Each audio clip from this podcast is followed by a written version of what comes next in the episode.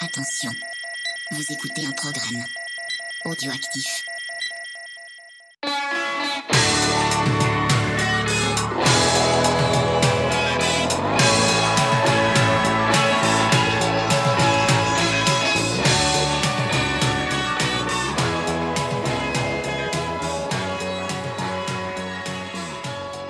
Salut à tous, on se retrouve pour un nouvel épisode de Mon parcours en musique. Donc on est au Sony avec euh, Joseph Danvers. Comment ça va Joseph? Ça va pas mal, euh, avec la chaleur qui revient, là, c'est euh, c'est cool, on a chaud, mais on est bien. Ouais, on a chaud quand même. Heureusement les terrasses sont ouvertes et les bars aussi. Donc on peut se désaltérer. Et toi, tu nous as installés à l'intérieur, là où il fait bien chaud, merci. Ouais, parce que dehors, euh, après, il y a les bruits de circulation et c'est un peu, Ouais. c'est un peu pourri. Ça me va, t'inquiète pas, je te taquine. Ça tout, va tout va bien, c'est cool, on est bien, on est très bien. Alors, euh, ben déjà, merci à toi de venir pour parler un petit peu de ton actualité et aussi de tes activités qui sont, on va le voir, très larges.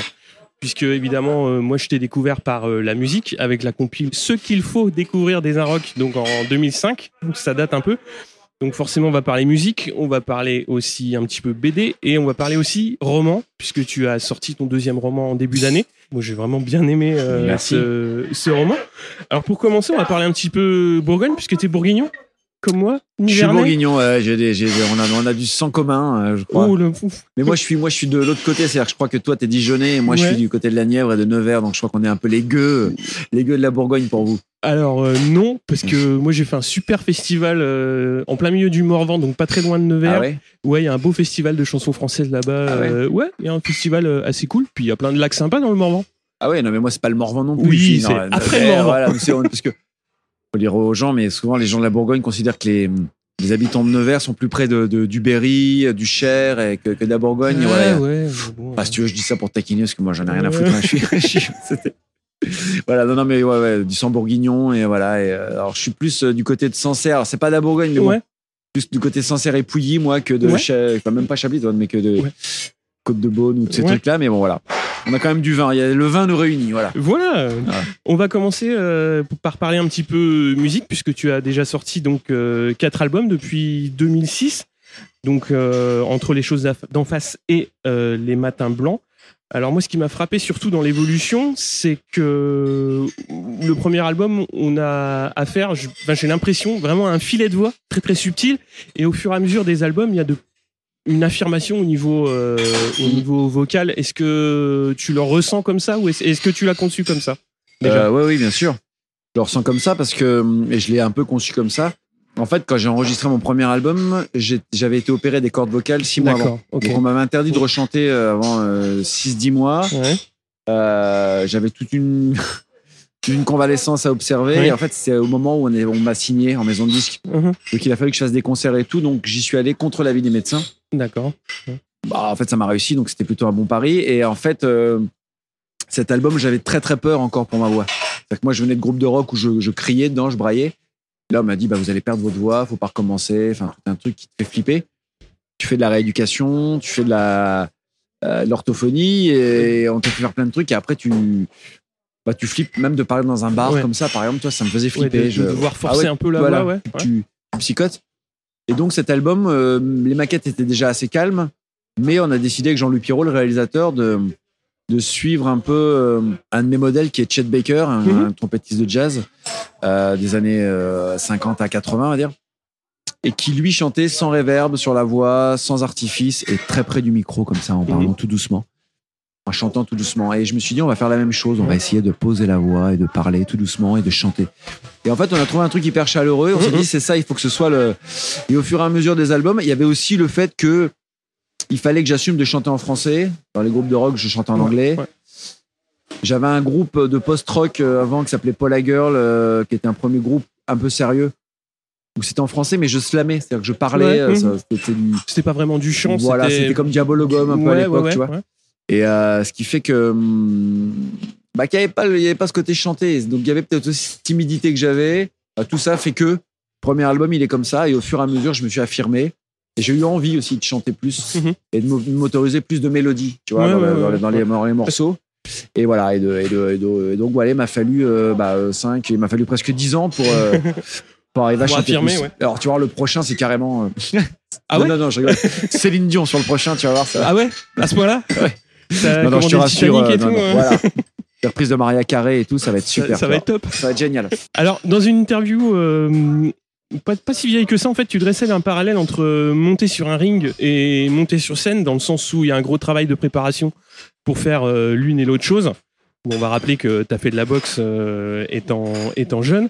Alors, en boxe, tu peux perdre. Est-ce qu'en concert, tu peux perdre aussi? Ouais, mais c'est pas pareil. En fait, Ouais. non, mais souvent, le- les premières interviews dans les premiers albums, c'était ça, qu'on parallèle avec la boxe. Ah, D'accord. J'avais fait la FEMIS en cinéma, qui est une école assez Ouais. réputée, de la boxe, et je faisais de la chanson, donc on, voilà, on parlait Donc, on toujours, parallélisait un peu tout. Donc, euh, bah, il fallait faire des parallèles, euh, euh, rentrer sur un ring. Oui, c'est pareil. C'est-à-dire que quand tu te jettes, mais c'était plus sur l'aspect euh, euh, rentrer sur un ring ou rentrer euh, sur scène, c'est pareil. Tu te jettes dans la gueule du loup, tu Mhm. peux pas faire marche arrière. Une fois que tu as mis le premier pas, tu tiens, une tu- tu, échéance tiens, tu tiens une heure et demie de concert, t'es obligé, hein, ou alors. euh, et puis tu dois essayer de tenir le maximum de rounds face au mec en face. Et si possible, les tenir tous ou descendre avant. Donc c'était en ça que c'était pareil. Mhm. Après, c'est deux exercices de choses totalement différentes. On peut, on peut trouver des parallèles, tu vois. on Ouais. peut- mais ça va pas plus loin que ça. Non, Ouais, non, sur, bah, sur scène, tu peux perdre. euh, moi, je l'envisage pas comme ça, mais c'est vrai que tu peux perdre un auditoire parce que t'es pas bon ce jour-là. ou que- Je fais partie d'une génération à qui on laisse pas de deuxième chance. C'est-à-dire que toi, j'ai beaucoup tourné avec Dominica, avec Miosek. Ouais. C'est des mecs qui ont eu beaucoup de deuxième chance. Dominica, au début, il était hyper timide sur scène. C'était, euh, j'étais pas là à l'époque, hein, mais je pense que c'était pas la bête de scène que c'est devenu. Ouais, Miosek, c'est pareil. Il a foiré bon nombre de tournées à cause de l'alcool, de, de ses frasques. Alors moi, j'aimais bien. Mais je sais que beaucoup de gens euh, ont eu du mal avec lui à cette période-là, Mm, mm, mm, parce que quand tu vois en concert, ça, ça, voilà, il chantait à peine. Mais on leur a donné des deuxièmes Mhm. chances. Ils ont réussi à revenir. Moi, ma génération, quand on est arrivé, c'était, euh, il fallait que ça enquille direct. C'est pile ou face. Et, euh, Voilà, et ouais. c'était le début de la crise du disque. Ouais. donc oui, tu peux perdre en un sens si tu veux sur euh, sur scène, mais bon, c'est moins. Ouais. Pas c'est moins radical. Ça fait moins mal. Ouais, ça fait moins mal.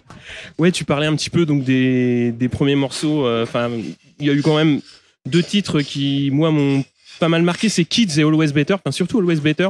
Je Ah sais ouais. pas pourquoi. Ouais, ouais, ouais. C'est euh, ouais, bah, elle est, elle est quand même pas mal passée en radio. Ouais, et ouais. euh, moi, j'aime bien le côté, euh, enfin, le, le refrain très chanté. Et justement, qui est en parallèle avec ta voix très, très Mm. parlée sur ce morceau-là. Qui est, euh, qui est Ah, sur marrant. le troisième album, Rouge Fer. Ouais, c'est ça.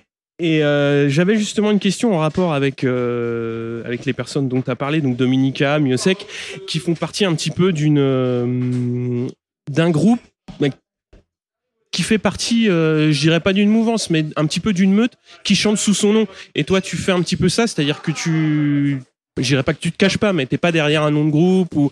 Et est-ce que ça fait. euh, comment dire Est-ce que c'est nécessaire de se retrouver dans une famille? Ah, moi, en fait, je me suis toujours. euh, j'ai l'impression d'être un peu seul, en fait. C'est-à-dire Ouais. que. euh, oui, on me rapproche de ces, de ces aînés-là, mais qui sont mes aînés et qui sont, qui sont arrivés avant, qui ont eu du succès quand on pouvait encore avoir du succès et, euh, et des jalons, que ce soit Miosek ou Dominique, hein, ou Bachung, encore avant eux. Euh, c'est des mecs qui ont posé des jalons. euh, j'ai envie de dire à une époque où tout était possible. Tu vois, quand Miosek arrive avec ses chansons à boire, Mhm. euh, guitare, euh, basse, violon, euh, ou quand Dominique arrive avec ses, ses boîtes à rythme, Ouais. ces trucs-là. Ouais. Ces mecs complètement en marge d'un système, je pense que ça n'existe plus. Et tu peux moins imposer. D'ailleurs, il n'y a plus vraiment d'artistes qui imposent Ouais. une couleur ou. C'est pas parce qu'on veut pas. Moi, j'adorerais aller dans des territoires. Mais toi, tu parlais d'Always Better. Mm, mm. Rien que ce titre, genre, euh, le temps de l'émission suffirait pas, mais je peux t'en parler une heure. Ça a été euh, entre 3 à 4 mois de négociations avec mon label pour différentes raisons. Ouais, ouais. Juste parce que je chantais Pour en français, formater, pas euh, parce que voilà, parce qu'il y avait ceci, parce qu'il y avait cela. C'est le seul morceau de l'album, pour te dire, quand j'ai fait les maquettes, où je me suis dit, ce sera jamais un single. C'est devenu le single. Mm, mm. Et, euh, et je l'avais tout sagouiné pour que ce soit pas un single. J'avais fait une intro, j'ai commencé par le refrain. Enfin, c'était bon, bref. C'était un bordel. Et en fait, euh, la maison disque le choisit et tout. Et donc, du coup, il a fallu le, un peu le lisser, etc. Mm, mm.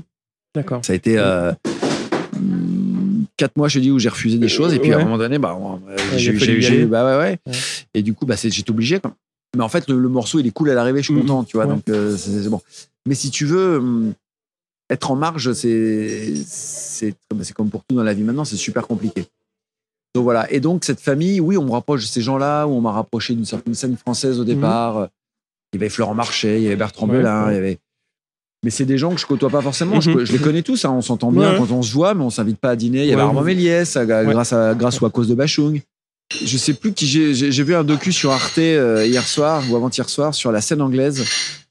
Et je sais, ah si, c'est Morchiba Ouais. qui disait, Sky, Sky Edwards disait euh, à l'époque, euh, on faisait partie de cette mouvance trip-hop Mm, mm. avec Porticelle, avec Ouais. Massive Attack, avec tous ces gens-là. Elle dit, mais nous, on, l'a, on s'en est rendu compte après.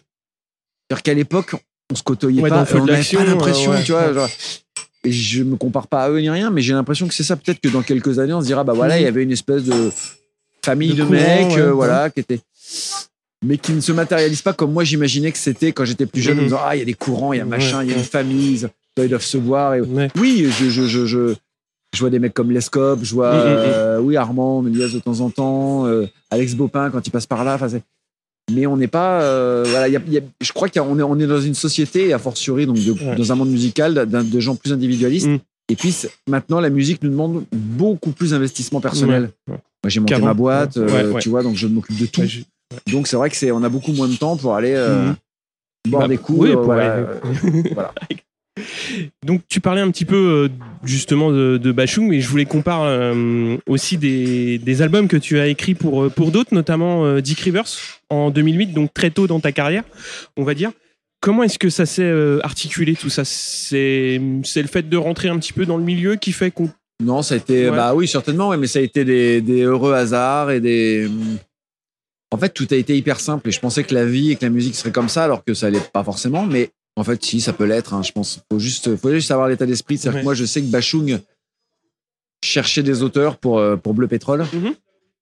Euh, et j'avais demandé à mon label qui m'a dit euh, bah, laisse tomber, il y a déjà Dominica, Mieux Oui. Sec, Mancé, pas mal de gens, Daniel Dark, Ouais, des gens plus réputés que moi. aussi, ouais. Bah, pas encore. Ah, il n'était pas encore. Il arrivait après. Et en fait, euh, en fait, j'ai comme j'ai réussi quand même à trouver le, le- le mail de son directeur artistique. Ah ouais. J'ai écrit trois textes et je lui ai envoyé. Mhm. J'ai voilà, on se connaît pas, blablabla. euh, mais voilà, trois textes. Et lui, en fait, m'avait euh, la petite histoire qui est assez marrante, c'est que lui, euh, j'avais pas vu que dans ma boîte mail, j'avais un mail du directeur artistique. C'est une histoire assez folle. Je lui envoie les mails et je ferme mon, mon- mon- mon portable, mon Mac, et, et je vais me coucher. Et c'était tard le soir. Et le lendemain matin, je regarde à tout hasard si j'ai pas une réponse. Mhm. Et je vois le mail du directeur artistique, machin, Barclay. Je dis, putain, il me répond déjà. Et en fait, je comprends pas son mail parce qu'il me dit voilà, je suis directeur artistique d'Alabachou, on aimerait bien vous demander de nous écrire des textes. J'ai des cons, Tu quoi. l'as reçu ou Bah ouais. Et en fait, je me rends compte que j'avais, j'avais pas vu. euh, il était même pas dans les spams, hein, juste j'avais pas Oui, vu oui. que j'avais un nouveau Ouais. mail. Et, euh, et donc du coup, quiproquo, machin, et on s'appelle. Il m'a dit, bah, et il m'a dit, écoute, Alain a déjà lu tes trois textes, il les aime beaucoup. Appelle-le cet après-midi et il t'invite à boire un café. Et donc, on- Oh. et l'après-midi même, je me retrouvais chez Bachung à boire des cafés. C'était, génial. Et, euh, et, et, et dans le même temps, je faisais ma tournée, j'avais fait Solidays Mhm. et je descends de scène et c'était ma première grosse scène. Donc ça, c'était ouais. euh, Non, c'était pareil. Ça devait être début d'été, euh, début d'été 2006. Et on me propose de faire un live avec Dick Rivers sur la grande scène des Franco Ouais, de La Rochelle. ouais. Et j'ai pris ça pour une blague. Je voyais pas pourquoi. On me dit non, non, c'est vrai. J'ai dit ok, mais alors je connais pas trop le répertoire de Dick. Il y avait euh, bah, justement Johnny Cash. On va en parler dans Mhm. quelques temps. Qui avait sorti les American Recordings, hein, des albums que- qui m'ont marqué. Je lui ai dit faisons une reprise d'un standard de Johnny Cash. Faisons Walk the Line. Mhm. I Walk the Line. Et puis voilà, je me suis retrouvé 15 jours plus tard sur la grande scène en guitare avec Dick Rivers à faire I Walk the Line. Ça va Ah ouais, à part que je fais un pain de guitare euh, au bout de deux secondes. euh, tête- ah. Un Bon. bon début Voilà, et après, ça, s'est- rattrapé, hein, mais et ça a été génial. Et en descendant de scène, il me dit ouais, euh, J'ai bien aimé, euh, j'ai bien Ouais. aimé notre rencontre. Si t'as des bonnes chansons, mais il disait ça un peu à beaucoup de gens. Mhm. tu, tu penses à moi. Et comme j'écrivais pour, pour Bachung, Mhm. Je me suis dit bah tiens, ce serait marrant. Et un parallèle, ils se connaissent, ils ont bossé ensemble. Pour moi, c'est deux pionniers du rock à leur manière, du rock en France. Et puis, à un moment donné, je sais que j'écris une chanson pour Alain et je me dis non, ça lui ira pas, enfin un texte. Et je me dis putain, mais c'est irait hyper bien Dick Rivers. Et là, j'ai commencé à me dire tiens, il le réaffiner, etc. Mhm. Et du coup, dans la foulée, j'en ai écrit un deuxième. Et en fait, j'en ai écrit trois, pareil. J'envoie, euh, chaque fois, ça a été trois. Et je les envoie à Dick et pareil, il me dit euh, j'aime beaucoup, euh, fais- fais-en d'autres. Et puis, de fil en aiguille, euh, L'album entier. voilà, quoi. On avance sur Bleu Pétrole, sur la chanson Temps de nuit, Mhm. et sur Ma peau va te plaire, mais qui, Mm. qui finalement ne fera pas partie de l'album, mais euh, qui sera sur son Mais qui album fait partie posthume. d'en amont, ouais. Mm.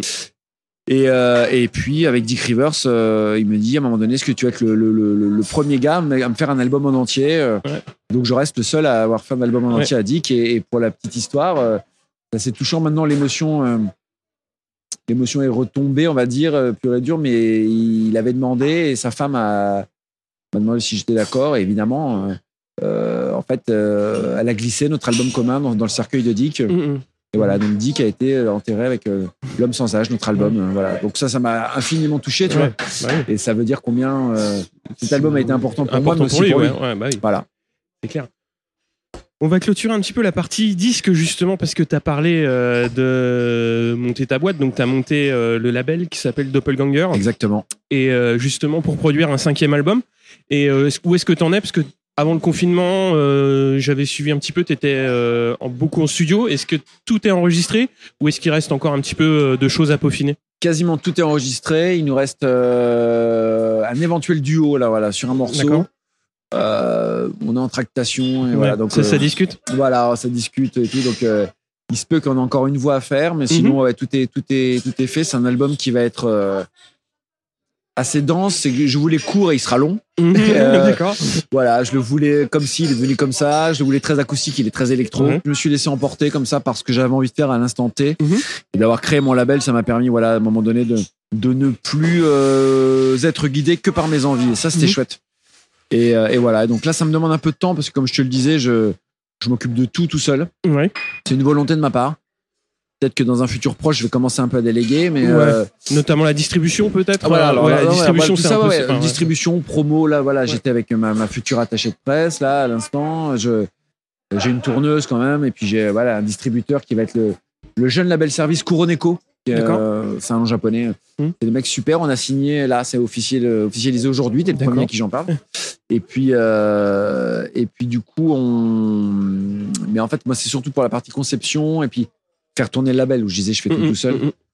Et voilà. Et, et puis je me suis entouré pour l'album de de mes fidèles compagnons, Sébastien Goyer qui a fait tous mes albums avec moi, à différents postes de, de assistant à mixeur, preneur de son. Et là, il a tout fait avec moi. Philippe Entresangles et Alexis Neri qui bossent avec Dao, qui Mhm. bossent avec plein de, plein de monde. Euh, J'ai rejoué sur mes albums. Ça faisait euh, deux albums que je jouais plus sur mes albums. Ouais, que tu faisais que le chant. Voilà, Mhm. je chantais simplement et là j'ai là j'ai fait plein plein plein d'instruments. Donc voilà, c'était une espèce de de enfin c'était un renouveau et, Ouais. voilà. Et le doppelganger qui signifie le double, souvent le double maléfique, c'est ça voilà, c'est T'as une, euh, une cible en date de sortie ou pour le moment c'est euh, c'est assez ça, flou, ça va être très probablement on en discute euh, j'en discute jeudi mais euh, c'est très probablement début janvier. D'accord, Début 2021. janvier, ouais, 20, ouais. ouais, ouais. On va passer du coup au projet euh, Les Jours Incandescents, donc un livre d'illustration Mhm. qui a été publié donc par les éditions Kennes et qui a été donc dessiné par Stéphane Perger. Et alors malheureusement je l'ai pas encore trouvé, je l'ai commandé Ah mais ouais. je l'ai pas reçu. C'est vrai. Ah putain. Il va arriver. Ah ouais. Mais j'en ai eu beaucoup de bien, j'ai vu quelques planches et euh, justement qu'est-ce qui a amené ce projet euh, Bah, C'est la rencontre avec Dimitri Kennes, c'était Ouais. l'ancien patron des éditions Dupuis, donc une Mhm. grosse boîte. Et pareil, lui, il en a eu un peu marre de, de tout ce système. Et du coup, il a, il a monté sa, sa propre structure d'édition pour faire des projets coup de cœur. Et il est venu Mhm. me chercher en me disant bah, J'aime beaucoup tes albums. Est-ce qu'on pourrait pas. euh, alors, il est spécialisé en bande dessinée quand même. Aussi du roman traditionnel, mais est-ce qu'on pourrait pas euh, envisager un projet comme ça autour de tes chansons? Puis en parlant, on disait Bon, bah, adapter les chansons. en- en nouvelle graphique, sera peut-être pas très intéressant. Donc, on a eu ce concept. Je l'ai rappelé en disant, je crois que j'ai l'idée. On va partir de 10 de mes textes, les plus imagés, selon moi, et je vais réinventer une histoire. Je vais voir ce que ces textes m'évoquent d'autre que la chanson. Et donc, j'ai réécrit à, part, à deux exceptions près. Euh, donc, j'ai réécrit huit histoires à partir de, de- de ces textes. Euh, j'ai appelé mon, mon, mon, mon, vieil ami Stéphane Perger, euh, qui est un des graphistes et des, des BDastes les plus talentueux Ouais. que je connaisse. Euh, et je lui ai dit, est-ce que le projet de bot Il m'a dit, bah ouais, on y va, on y va direct. Et ça s'est passé comme dans un rêve. C'est-à-dire que je lui ai envoyé les nouvelles, je lui ai dit, je veux que l'intégralité du- texte y soit. Mhm. Ça va être très littéraire. Ouais. Tu te démerdes. ouais, Les planches elles sont assez, euh, Voilà. assez chargées. ouais. Elles sont, elles sont dans. Bah, en fait, je crois que je fais des trucs denses, moi. mais- Ouais. et voilà. Et en fait, euh, il a, il m'a, il m'a pondu 10 pages. Il nous a fait un storyboard très vite. Puis c'est génial. C'est, génial. Et il est parti direct, mise en couleur et tout, blablabla. Et à chaque planche que je recevais, j'avais rien à redire. Quoi. Je disais Ouais. juste, bah, peut-être là, ceci, cela, regarde ce détail, fais gaffe. À la marge quoi. Voilà, j'en parle, j'en parle déjà dans le. Donc, euh, il reprenait le dessin euh, ou pas. Des fois, il me convainquait. Et, euh, et là, voilà, c'était. euh, ça a été génial parce qu'une fois qu'il a fait ça, il a fallu que je réécrive pour épurer le texte, Mhm, parce qu'il y avait mhm. beaucoup de choses qui étaient dites. Ça Mhm. reste dense, mais et on s'est dit, ce sera pas une bande dessinée.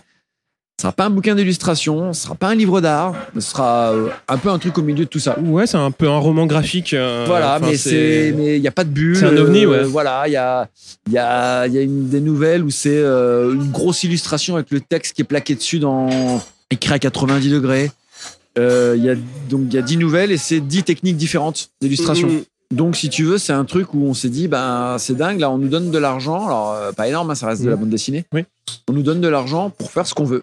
Et ça, c'est rare de nos jours. Et donc, on s'est fait plaisir et, et les retombées ont été super. euh, Mhm. Enfin, vraiment. Et donc, Ouais, il y a eu beaucoup de beaux retours. hein. ah ouais, et c'est vrai que l'idée, c'est de se dire, bah voilà, euh, ça valide le fait que ce qui se passait avec le roman ensuite, dont on parlera, c'est de, c'est de se dire quand tu fais revenir, revenir à des choses, le faire vraiment avec le cœur, avec les tripes. Il y a beaucoup de gens qui ont oublié ça. Et des fois, tu t'oublies quand t'es en maison de disque ou un machin, tu penses, bah ouais, à un moment donné, euh, tu te dis juste, bah tiens, il y a telle radio, tel machin, et puis tu, inconsciemment, tu y penses. Et tu te mets à faire les, les chansons pour les mauvaises raisons. J'en connais plein des gens comme ça, tu vois. Et je pense que c'est à partir de ce moment-là que tu te perds, tu t'oublies et, et que ça commence à déconner. Et donc, cette BD m'a fait beaucoup de bien. Ouais. Ça a remis un petit peu. euh, Bah ouais, parce que tu prends vachement de plaisir à faire ce- ton truc et puis tu dépends plus. Et puis après, que ça marche, que ça marche pas, c'est presque accessoire. Mhm. Bah, c'est mieux que ça marche, généralement. Mais tu dis juste, bah, je suis fier de ça, ça existe. Ouais, c'est un autre Bah, point je- que j'avais trouvé dans une interview. Tu avais dit euh, peut-être que je vends pas des millions de disques, mais quand je regarde en arrière tout ce que j'ai fait, bah, il y avait une grande fierté euh, dans ce que tu disais sur, euh, sur, sur tout ce que tu avais fait au niveau disque. Et, euh, C'est ça, moi j'ai toujours été droit, euh, j'ai fait du mal à personne, tu vois, j'ai été. euh, j'ai, j'ai, j'ai- je cherche le mot poli, mais je l'ai pas. j'ai, niqué personne, j'ai toujours été respectueux et, et du coup, ça m'a toujours emmené des gens euh, bah, un peu pareils, je crois, autour Ouais. de moi, que ce soit, ouais, euh, Bachung, Ah oui, euh, ça va le bon Boys, Troy Van. Balthazar, euh, Mieux Sec, enfin, c'est que des gens, euh, Dominica, Richard Lange, un, un auteur américain que j'adore. Il y a toute une famille élective comme ça, tout- Darrell Thorpe, qui est un des plus grands ingénieurs du son américain, qui m'a renvoyé une photo il y a deux jours là de nous en studio et qui est c'est devenu un copain, mais sans on cherche rien de plus. C'est pas parce que Mhm. c'est Darrell Thorpe ou ouais. juste parce qu'on s'entend bien. Et, et c'est vrai que, bah, que c'est ultra précieux, tu vois. Et quand je me retourne, je me dis juste, bah ouais, bon, j'ai jamais fait euh, Bercy, euh, la Corotel Arena. Mais bon, Mais- quand je regarde les gens qui ont fait que Bercy, c'est il y si important Voilà, il n'y a pas que des mecs bien qui ont fait Bercy. Et puis je me dis, bah, moi, ma vie, en montant mon label maintenant, en faisant les choses comme ça, euh, je suis dans une quête de. Pas de bonheur, parce que ça n'existe pas vraiment, mais de. Ouais, de bien-être au quotidien, d'être bien- d'équilibre, hein. D'être bien, dans mes, dans- bien dans mes chaussures, dans mes baskets, de faire les projets qui me plaisent, d'aller Ouais. bosser avec les gens avec lesquels j'ai envie de bosser. Ouais. Et puis je suis sûr que c'est comme ça aussi que les belles histoires continuent et arrivent. Donc euh, voilà. c'est- la route que j'ai décidé de prendre en tout cas. Quoi. On va parler donc euh, du roman qui est sorti en début d'année, juste une balle perdue, donc euh, qui est sorti aux éditions Rivage. Et euh, justement, donc tu parlais d'un projet euh, assez de cœur. C'est parti, c'est parti comme ça du coup?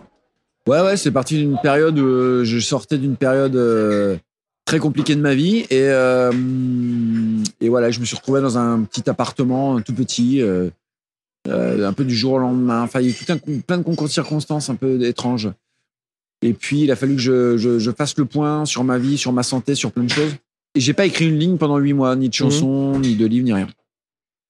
Et au bout de huit mois, un soir, euh, je me suis retrouvé à, à écrire, euh, voilà, à commencer écrire trois chansons, et puis euh, le début d'un roman. C'était un soir comme ça. Et ce début de roman était pas terrible, donc j'en ai refait un autre, et puis en fait, je n'arrivais pas à trouver, je voulais raconter ce qui m'arrivait. Et puis à chaque fois, je trouvais que ça me manquait de pudeur, ou que c'était pas très bien, quoi. Et puis au sixième ou septième essai, tac, j'ai eu le début de, de- de ce qui deviendra Mhm. juste une balle perdue, mon roman. Et là, je me suis dit, euh, ah putain. Et j'ai éprouvé comme quand j'étais gamin ou adolescent et que je faisais du, du rock avec mes potes dans le garage de mes parents, le petit frisson. Ouais. Et c'est un truc aussi que tu perds, mais c'est comme il y a plein de choses dans la Bah. vie quand on joue, qu'on est gamin, qu'on est excité parce qu'on a une bonne idée de jeu avec un Mhm, pote. Et on est là sur le coup, tu sais, t'es galvanisé, il y a un truc. Et j'ai retrouvé ça. Et je me suis dit, waouh, faut pas le, faut pas le perdre parce que c'est précieux. Ouais. Et moi, si je fais ce métier, c'est aussi pour ça. C'est pour retrouver ces instants d'enfance ou d'insouciance ou de. Et là, d'un seul coup, je me suis dit, putain, et tous les soirs, tous les soirs, à partir de. Je rentrais vers 22-23 heures et je me mettais à écrire jusqu'au petit matin. Mhm. Et c'était. euh, voilà, et ça a coulé euh, comme ça pendant euh, plusieurs mois. Puis je me suis pas censuré. Je me suis dit, il faut que tu racontes cette histoire qui m'est venue au fur et à mesure, Mhm. avec vraiment avec le cœur et en étant le plus honnête possible, le plus, le plus proche possible de ce personnage principal qui s'appelle Roman, qui est un jeune Mhm. mec de 18 ans que la vie a malmené. Et voilà, et j'ai fait appel à plein de, plein de choses personnelles pour le personnage, etc. Donc ça a été une période assez étrange. je veux dire compliquée non, mais une période étrange. Et un petit peu singulière. Ouais, ouais, ouais, une parenthèse. Et voilà, et c'est vrai que il y a beaucoup de moi dans ce roman, mais pas forcément dans, le, dans, dans ce que je raconte, mais il y a Mhm. beaucoup de moi parce que je, je me suis beaucoup investi dedans. Quoi. Mhm.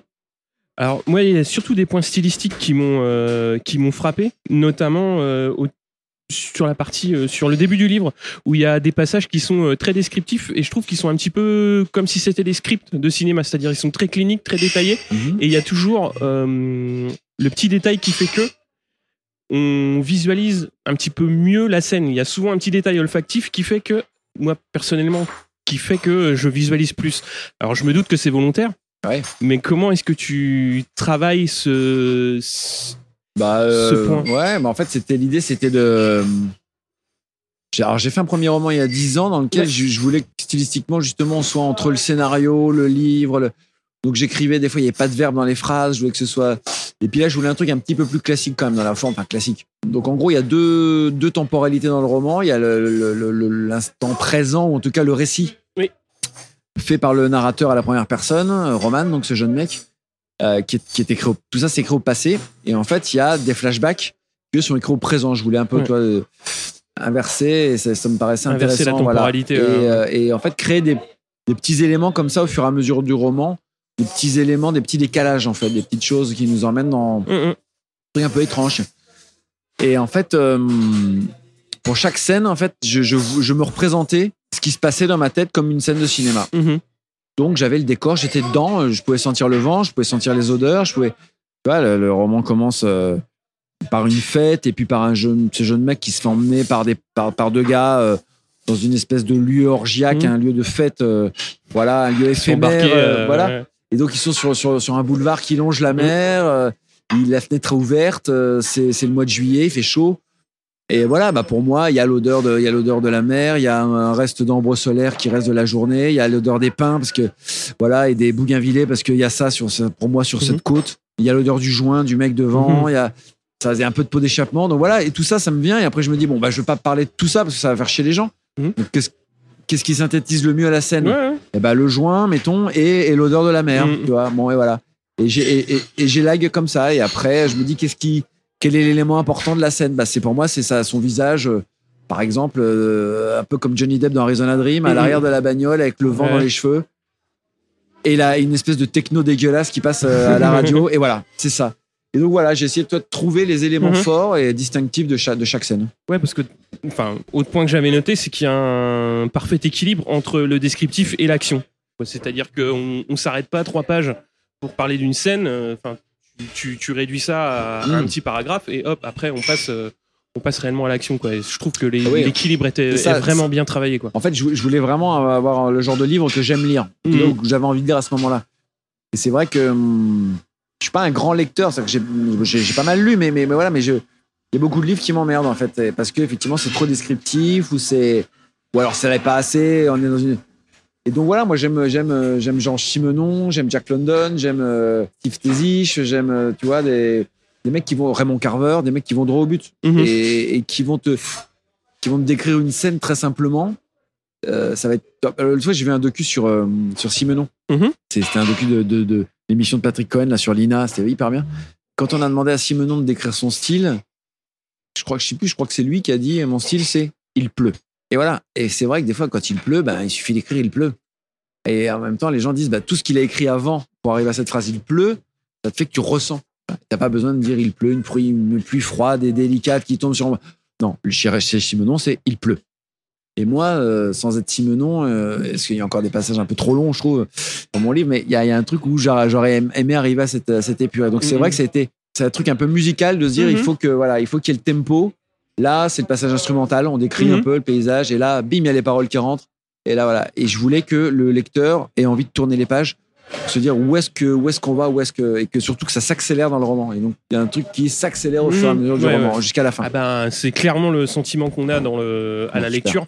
C'est-à-dire que, euh, oui, enfin, l'accélération, on la sent dans, dans l'action. Et euh, alors, moi, ce qui m'a épaté aussi, c'est que tu n'utilises pas les cliffhangers euh, cadeaux, enfin gratuits. C'est-à-dire que moi, à chaque fois, enfin, je l'ai lu en trois fois, parce que bon, faut bien aller se coucher pour aller bosser. Ah, c'est bien trois fois. Et euh, à chaque fois, j'avais énormément de mal à poser le bouquin, mais je- je me sentais pas pris au piège d'une euh, ah là là qu'est-ce qui va se passer après Mm. je trouve que chaque chapitre est, existe en soi et il n'attend pas nécessairement une réponse mais il nous donne quand même envie euh, de, de poursuivre Ah, super. et autre point intéressant c'est que souvent je me suis surpris à quand je tournais la page ne pas regarder la page de droite Ah, pour bon, pas ça. voir ce qui allait se passer Ah, très bien. Bah, Ouais, mais c'est c'est exactement ça. C'est-à-dire que moi, j'avais envie de construire chaque chapitre. Euh, J'essayais autant que faire se peut de moi d'aller me coucher euh, euh, quand toi tu te levais, je pense, euh, pour juste à la fin quand le chapitre était terminé. ouais. Et après, je relisais pas et je passais au suivant. En fait, Mhm. j'ai fait donc tout ça, grand renfort de whisky et de choses comme ça. Et surtout, je voulais me désinhiber, voilà, et écrire, écrire, écrire. Après, j'ai tout repris euh, en Ouais. deux jours et sans boire de whisky. et voilà, et là, euh, essayer de d'élaguer, de retrouver. Mais, mais ce que j'avais envie de dire était là. Et c'est vrai que je me suis dit, il faut que, il faut que chaque, chaque chapitre ait une espèce de fin. Ouais. Voilà.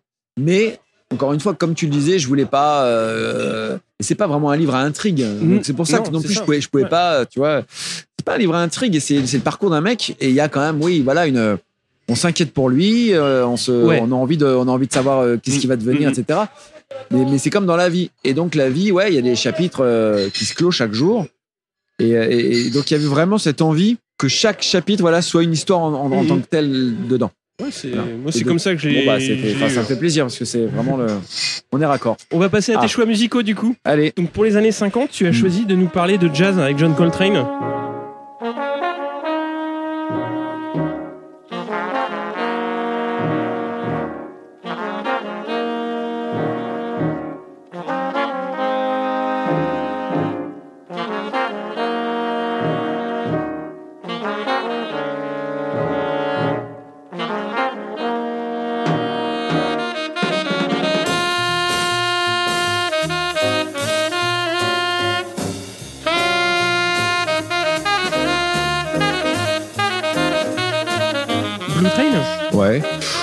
Bon voilà, bah en parler, c'est un. Je sais pas si je vais être très bon dans tout ça, mais c'est juste. en fait, j'ai regardé dans mes vinyles ce que Ouais. j'avais, voilà. Et euh, je suis tombé quasiment direct sur, euh, sur Blue Train. Et c'est vrai que moi, j'ai commencé le, j'ai commencé la musique. C'était pour commencer l'interview. Je trouvais ça Mhm. bien. Par le saxophone, en fait, par le ténor, Ouais. comme Coltrane. Et, euh, et donc, du coup, je l'ai beaucoup écouté. Évidemment, j'ai jamais joué comme Coltrane. mais j'ai j'ai assez vite lâché le saxophone. J'en ai fait, je sais pas, 2, 3, 4 ans. 3, 4 ans, ouais. Mais ça m'a ouvert les, les oreilles et ça m'a ouvert les- l'esprit, je crois. C'est-à-dire qu'il y a un truc. euh, Mhm. Et puis, tout, tout ce courant de jazz, euh, je parlais de Chet Baker euh, Ouais, plus tôt ouais. tout ce courant de jazz, ça m'a vachement touché par, euh, par plein de choses. Ma mère écoutait ça, je détestais le jazz quand j'étais gamin, j'y suis venu après. Et Archie Shep aussi, il y avait des... Mhm. Et, et c'est vrai que je me suis dit, euh, ce que j'ai aimé en fait, c'est le, c'est le côté, euh, la vie que le mec avait. Mhm. Euh, tous, ils prenaient de l'héroïne, les filles, euh, les filles, le- le- les nuits sans sommeil. Enfin, il y avait tout un truc qui, pour Une moi, petit mec de Nevers, hein. voilà, me, me- ça m'interrogeait. Tu vois, mes parents étaient profs, donc ils se levaient tous les matins. Il y avait- on n'avait pas du tout ce côté euh, rock'n'roll dans la famille, et du coup, ça m'a. Bah, c'est jazz d'ailleurs, c'est pas rock'n'roll, Oui. mais. Mais ah là, ça m'a, ça m'a intrigué. Et c'est et c'est vrai que quand j'ai vu, euh, j'ai eu la chance de voir Chet Baker peu de temps avant qu'il meure. J'étais tout gamin, et puis des années après, j'ai vu Archie Shep, qui est Mm. une de mes, une de mes idoles. Et en fait, Archie quand il est rentré sur scène, plus que ce qu'il allait jouer, c'était ce qu'il représentait. Ouais. Ce vieux monsieur. Et je me suis dit, putain, tout ce qu'il a vu, tout ce qu'il a vécu, enfin jamais je vivrai tout ce qu'il a, tout ce qu'il a vécu. Il a dû voir de ces trucs, le mec.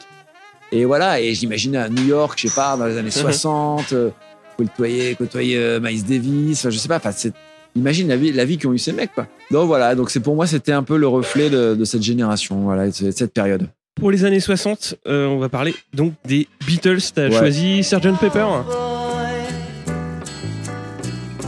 about a lucky man who made the grade. And though the news was rather sad, well, I just had to laugh. I saw the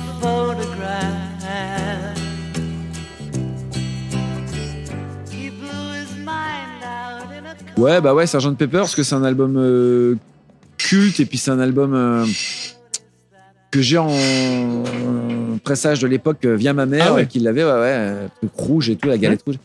Et c'est vrai que, en fait, j'ai lu il y a quelques années une bio de Geoff Emerick, qui était leur ingé son Mhm. depuis Revolver. Et quand tu vois un peu les trouvailles sur Sgt Pepper, outre les chansons qui sont quand même d'un certain niveau, hein, faut pas, faut pas, faut pas se le cacher. Euh, c'est surtout ils ont, ils ont défriché avec Revolver et le summum, je Mhm. pense que c'est sur Sgt Pepper, euh, des trouvailles technologiques, voilà, qu'on utilise encore de nos jours et et, euh, et les mecs ont, ont révolutionné l'art de faire de la prise de son où avant c'était des mecs en blouse blanche qui posaient les micros à telle distance avec des règles et tout. Il faut pas toucher. Il faut pas toucher, il faut pas faire ci, il faut pas faire ça. Toi, t'es chanteur, tu chantes. Voilà, et ils ont dit attends, tu vas voir. Et donc ils ont mis, ils ont foutu des micros dans l'eau, Mhm. ils ont pendu John Lennon à un filin, le faisant tourner.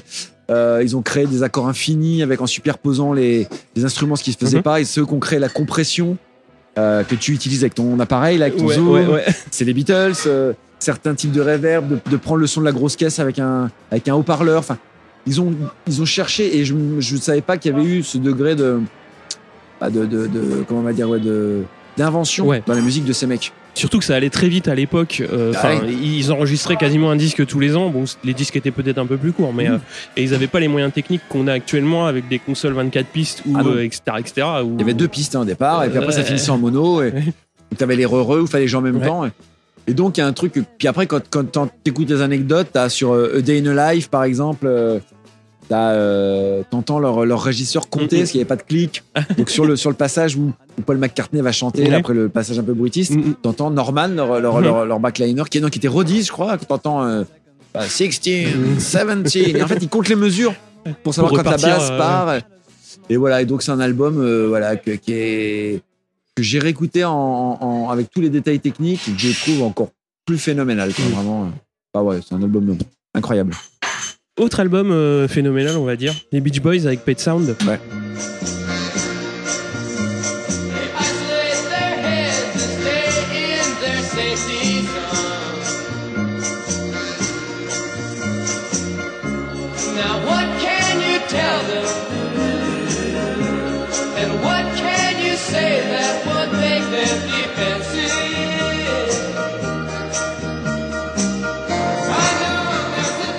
Pet Sounds, ben, écoute, les, les, les, Beach Boys, c'était les rivaux des Beatles. Eh oui.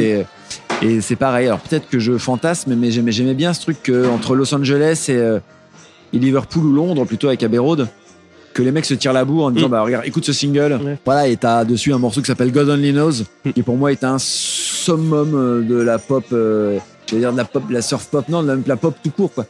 C'est, c'est, c'est, bah, c'est déjà c'est un album culte. Brian Wilson, qui était la tête pensante des Beach Boys, est devenu fou. Il était peut-être déjà à l'époque, peut-être c'est les assises, on sait pas, mais il y a une légende, voilà. Euh, on dit qu'il avait construit un énorme bac à sable, tu sais, dans le studio, parce qu'il enregistrait dans ce bac à sable. Ah ouais. Euh, Il y a, il y a l'influence, de- enfin, il y, a les- il y a les Phil Spector qui arrivaient en Mm. studio avec des flingues. Enfin, je me dis, mais quelle époque, quoi. Et quand je suis allé à Los Angeles faire mon deuxième album, bah, le mixer, avec Maro Caldato des Beastie Boys, il me dit, bah tiens, c'est là que Brian Wilson Mhm. habitait, c'est là que... Et tu passes et tu dis, putain, et il m'a- il m'a montré où Phil Spector habitait. Ouais. Et euh, je crois que c'était en plein pendant son, son, son procès d'ailleurs. ouais. Et j'imaginais le mec débarquer avec sa chevelure de dingue, enfin sa perruque, son flingue arrivant Mais quelle époque quoi et, euh, et en même temps, bah, les mecs ils accouchaient de chefs-d'œuvre. Ouais. écoute euh, combien ça fait 60 ans après quoi. Ouais, bah ouais. Oui. Et tu trouves toujours, tu trouves toujours des trucs. Et c'est pas moi, je le fais écouter à mes gosses, tu vois, et- et qui sont pas grands. Et je leur dire, il y a des trucs. toi, euh, bah, je vois ce que tu as mis, voilà, Wouldn't It Be Nice, euh, tu vois, Ouais. ça, ça marche quoi, ça, ça les, fait Another the. Lancer, c'est. Ah ouais, enfin, Et du coup, voilà, c'est- des albums que tu peux écouter. euh, tu, tu peux entendre le côté surf, soleil, Mm, Californie, mm, puis mm. tu peux entendre Il y a un côté doux amer derrière. voilà, hein, même, ce hein. côté un peu triste, quoi, mélancolique. Ouais.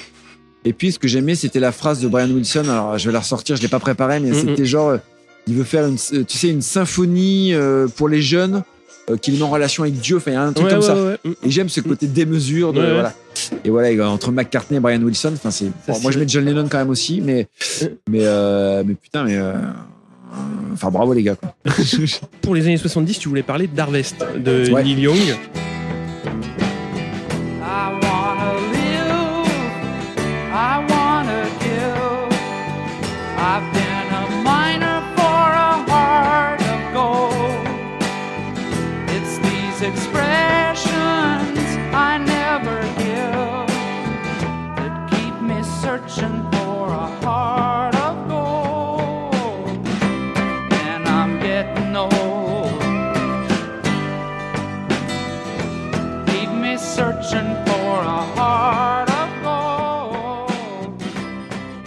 Harvest, euh, c'est marrant parce que là, c'était discardé le week-end dernier. Ouais. J'ai euh, acheté euh, un, un- album, le- je crois que c'est le huitième album euh, de Neil Young.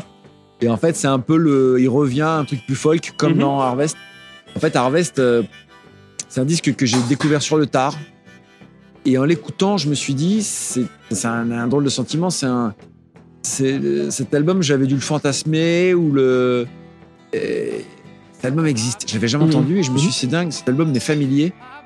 Cet album, c'est tout ce que j'aime à ce moment-là de ma vie, mais toujours. Et du coup, je suis rentré dans, dans- dans l'univers de Neil Young par Harvest, qui sont plus connus. hein. Mais c'est un album dingue, je trouve, voilà, sur le son, sur les Ah, sur compositions, le son, ouais. surtout.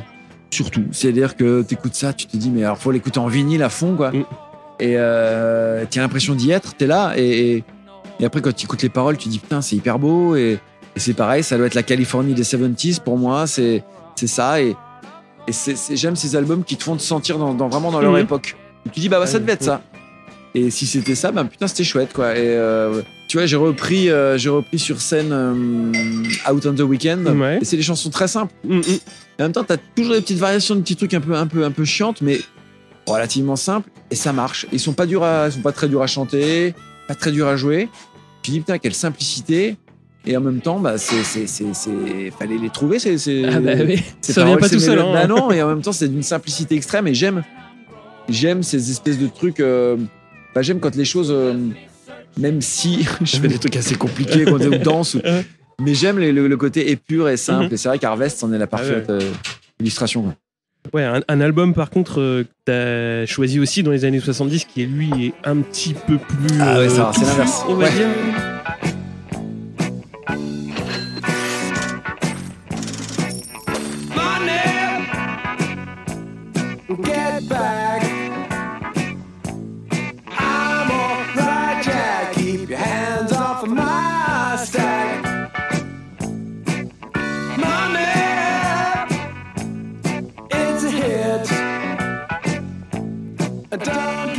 Dark Side of the Moon des Pink Floyd. Alors, un mec qui se contredit en, en deux minutes. Ouais. Alors, j'aime les choses complexes.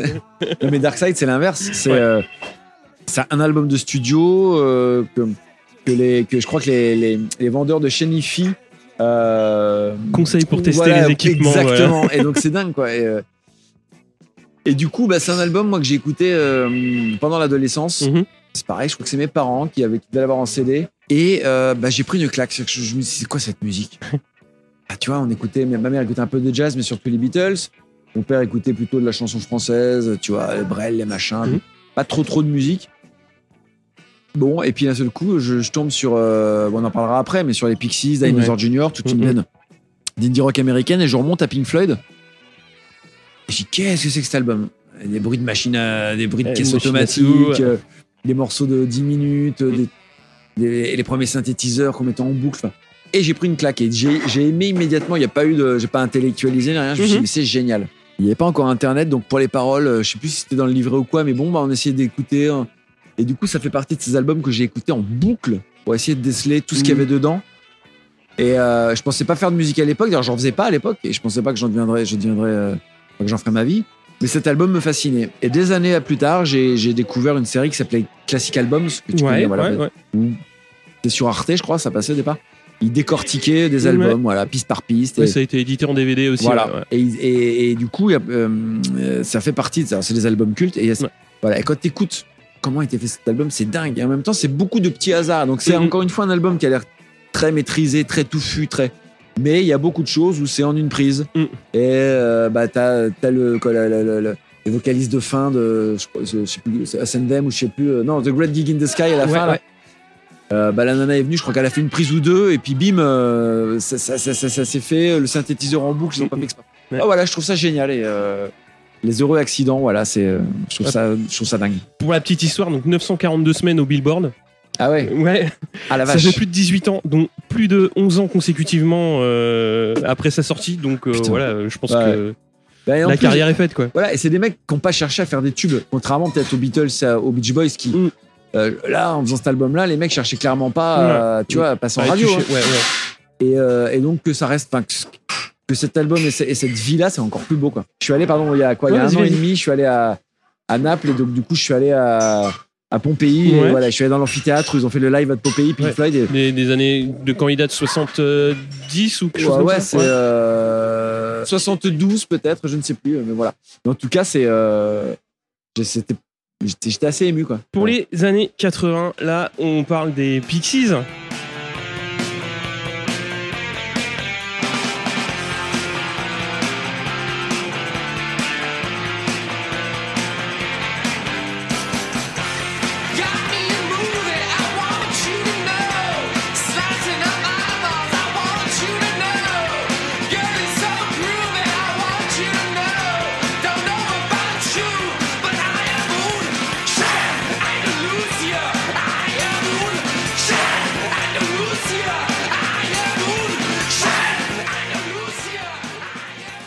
Avec Ah ouais. Doolittle. Ah, Pixie, ça c'est l'album, bah, c'est l'album qui a changé ma vie en fait. J'étais en, j'étais au lycée et je fais un petit film pour la journée porte ouverte. J'étais en arts appliqués, là, j'avais la Mhm. dans la filière arts appliqués. On avait une journée porte ouverte. On avait fait un film avec des potes parce qu'à la, base je voulais être réalisateur quand je voulais faire des films et on cherchait une musique pour une séquence précise et j'ai un pote qui était de Bourgogne comme nous qui s'appelle Pierre Zuzatz. Je sais pas ce qu'il est devenu si tu m'entends, Pierre. Voilà, je te dois beaucoup de choses. Euh, tu m'as dit tiens écoute ça, mets la 5 Je crois que c'est la 5 Et là j'entends Here Comes Your Man. Et je me disais, c'est quoi ce morceau? Et c'était, c'est un peu, presque un peu burlesque par rapport à ce que j'écoutais Ah à bah, l'époque. Et en fait, du coup, j'écoute l'album et je me dis, mais qu'est-ce que c'est que ça? Et c'est pareil, c'est un peu comme euh, Harvest plus tard. Il y a les albums. J'ai écouté Doolittle de A à Z. Je me dis, mais qu'est-ce que c'est que ça? C'est l'album idéal. Enfin, c'est l'album que, j'aurais- que j'aimerais faire. Enfin, c'était dingue. Je me souviens, c'est un peu comme un coup de foudre avec une fille. Enfin, il y a un truc, c'est. Ah, Et donc, genre. euh, Et je l'écoutais tout l'été. Tout l'été, tout l'été. Je me suis acheté le CD. J'ai Mhm. acheté tout l'été. Tout l'été. Et j'étais serveur dans une pizzeria cet été-là. Et donc, euh, en vélo, sur le chemin aller, Mhm. sur le chemin retour avec le Discman, j'écoutais. Mhm. Et j'ai décortiqué. C'est pareil. Je me suis. Et je me suis créé des mythologies sur eux. Et donc, en plus, t'as un, un visuel magnifique Ah bah de ouais. Vaughan Oliver, des photos de Simon Larbalestier. Enfin, je. Sur le label euh, 480. Mhm. Et c'est, et c'est, euh, voilà, c'est un album euh, qui a eu euh, 30 ans. Pardon, je vais postiller Ouais, dessus. il, est de, il est de 89, ouais. Voilà, donc, euh, il y a eu il 30 ans, il y a peu de 31 temps. ouais. voilà, et là, euh, Bossa Nova a eu Ouais. 30 ans euh, hier. Et Il va nouvelle, il être réédité là. en c'est une réédition et ça tombe le 7 août, c'est mon anniversaire. Mhm. Bravo les gars, Voilà, bravo les si Pixies, merci. voilà, T'as trouvé ton cadeau? J'ai trouvé mon cadeau. Bah, je l'ai déjà en vinyle, alors je sais pas Ah. si je vais le. Ils sont en vinyle rouge, mais euh, bon, Ouais, euh, est-ce que ça ça vaut peut-être le coup. euh, Ouais, non mais j'ai déjà racheté. euh, euh, tu as le triple Surfer. Rosa. euh, Ouais. Ouais. Et j'ai Doolittle en édition machin avec les versions alternatives. les-. J'ai même pas encore tout tout. écouté. Ah ouais. Peut-être pas tout, mais euh, j'en ai beaucoup sur les Pixies. Ouais, les Pixies, euh, moi j'ai découvert un peu plus tard. Je l'ai pas découvert à la sortie, mais il y a bien 25 ans. Ah, moi non plus, euh, hein, ça je, t'en parle. je te parle ouais. de ça, c'était en 92, Ouais, 80. 13, 14. hein. Ouais, donc ouais, à peu près dans, ouais, dans ces eaux-là. Moi j'ai remonté le fil en fait par euh, Frank Black, le Teenager of the Year. Après, je suis remonté jusqu'au jusqu'au Pixies. Et ce qui m'épate dans, le, dans cet album-là, c'est que déjà les morceaux sont courts et ils réussissent à, à faire quand même couplet, refrain et euh, donner de la dimension à leurs morceaux en, en deux minutes. Quoi. Un morceau Ouais. comme Time, Ah ouais. il dure, euh, enfin, il- il est hyper intense et ils réussissent quand même à avoir du relief sur, sur leurs Ouais. deux minutes. Et c'est. Ah, c'est- Ouais, je les ai revus en concert là l'automne dernier. Ouais. Euh, C'était bien. vais dès que je- Ouais, c'est Ouais. hyper bien. Ça a duré euh, deux heures, je crois. C'était ouf. Et c'est le, le seul groupe pour lequel je ressors en sueur, avec la voix pétée. euh, je, mais je te jure, je me, je- mes, mes potes me disent Bon, tu te tiens ce coup-ci? Euh, Ouais, ouais, je vais me tenir. Tu tiens. Ouais, le mec commence par euh, Go Joey, je crois. Euh, bah oui, bah, ça je suis parti, le point en l'air, machin. Et je m'en fous. Mm. C'est-à-dire que j'y vais. Quand ils se sont reformés au Zénith en 2007, j'étais devant. J'ai fini torse-poil. Ouais. Ça, ça ne m'arrive plus, quoi. J'ai- Je, je, je sais pas où est passé mon t-shirt de ce soir-là, quoi. Et euh, un pote m'a prêté sa veste en jean pour ressortir. Je sois. Pour pas que tu Ça, me- voilà, ça me- je trouve ça dingue. Ce songwriting, genre, c'est chaque chanson est une pépite. Il y a, y quasiment rien acheté dans leur, dans leur discographie. Euh, alors après sur scène, et puis même dans la vie, je crois que c'est pas des gens très aimables. Je sais pas si ça vaut le coup de les rencontrer. Je, je- je vais presque les rencontrer Ouais. à l'Olympia. Euh, je disais presque parce que ça a été très très dur. Ils avaient ils Ouais. accrédité personne, etc. Et j'ai un copain qui me dit peut-être euh, Mhm. plus tard si tu restes, je peux te faire rentrer. Et j'ai fini par partir Ouais. parce que je me suis dit, il faut peut-être mieux. Il y a plein de gens pour lesquels j'étais déçu quand je, quand je les ai rencontrés. Et je me suis dit, j'ai pas envie d'être déçu, donc je vais peut-être laisser ça, voilà, dans les limbes de mon, de mon côté euh, euh, midinette, voilà. Ouais. Tu, vas, tu laisses le mythe. euh, voilà, faut ouais. laisser des fois, faut pas approcher le mythe. Autre album mythique des années 80, les Smiths.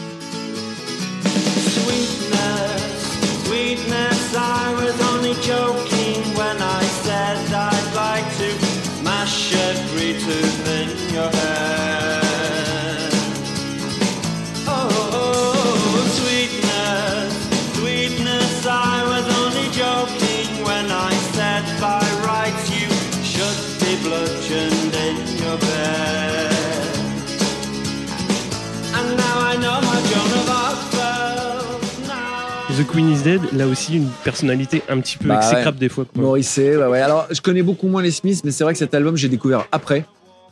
Moi, j'étais très Britpop euh, Mhm. bah, à la période de la Britpop, parce que c'était mon adolescence. Et j'étais, euh, honte à moi, peut-être plus Oasis que Blur à l'époque, même si maintenant je préfère largement Blur a posteriori. Mais euh, je, je faisais partie de cette guerre, j'adorais Pulp, euh, j'adorais. J'étais moins Suède aussi, quand même, mais Ouais. super grasse. Voilà, c'est tout ça, ça m'a, marqué. Et je, n'ai- je ne connaissais pas les Smiths. Donc j'y suis retourné après coup. Et voilà, et là j'ai pris une claque et je me suis dit, en fait tout vient de là. Et voilà, et cet album, euh, The Queen is Dead, euh, qui, est, qui est un album, euh, bah pareil, qui, encore une fois, je me répète, mais pour moi, je me dis, ça devait être ça, l'Angleterre de ces années-là, quoi. Mm. Et, et cette espèce de mélancolie, de, pour moi, c'est un album qui est, qui a une couleur, quoi, qui est gris-bleu. euh, et et j'imagine ce côté mancunien de Morrissey, euh, bah voilà, euh, vivre l'homosexualité, le, le- le- le- dans une ville industrielle, euh, post-thatchérienne, euh, quand tu fais de la pop, enfin, je me suis, voilà, je me- j'imaginais son mal-être et tout, et puis, et la petite histoire, c'est qu'au moment où je découvrais ça, j'étais à la, ah, je sais plus, je l'avais découvert un peu avant, mais j'étais à la Fémis et j'ai un copain qui avait mis un- je sais plus, un- sur un de ses films, un, un titre des Smiths. Je lui ai dit, putain, c'est, ça marche hyper bien, quoi. Et l'après-midi même, on va tourner une séquence au Jardin du Luxembourg. Et on voit des jeunes qui étaient, je pense, en sixième, cinquième, Mhm. qui, qui faisaient le, le PS, qui faisaient sport, en fait, Ouais. qui couraient. Mhm. Et t'en avais un qui était derrière, qui ressemblait un peu à rien, qui, Mhm. avait, euh, qui était tout pâle, tout maigrichon, et qui en chiait. On voyait bien que le Mhm. footing, l'endurance, C'était pas son pas son truc. quoi. Le sport en général, c'était pas son truc. Le mec, il était limite en mocassin, en jean, tu vois. Et il en chiait, et le mec, il y avait les élèves qui passaient, qui se foutaient de sa gueule, genre qui lui mettaient un tour dans la vue. Et avec un copain, il lui a dit Courage, mec, ta galère d'aujourd'hui, ce sera ton succès de demain. Vas-y. Et on imaginait Morrissey comme ça, il devait pas être bon encore à l'époque. Et on s'est dit, c'est assez marrant parce que ce petit mec, il, on, ça doit pas être facile pour lui tous les jours à l'école. Ouais. Et en même temps, ce sera, c'est peut-être ça qui va le faire devenir euh, dans la politique, dans le sport, non pas le sport, dans la culture ou quoi. Peut-être un mec à part. Et voilà. Ouais. Et donc, voilà, c'est relié à ce souvenir-là, bizarrement. Je, voilà, j'en ai parlé, je sais pas pourquoi. Alors il y a une belle réédition avec un live euh, à Boston. Ah ouais Ouais, ouais, ouais, euh, avec des aussi des versions démo, etc., Ah bah etc. écoute, voilà. Mais euh, le live c'est bien parce qu'on se rend compte que la section rythmique est bien plus importante que ce que en dit Morrissey en fait. Ah ouais, bah oui. Parce qu'en fait, euh, Mar il a quand même un jeu assez euh, économe en Ouais. live. Et s'il n'y a pas la rythmique, c'est Ah compliqué.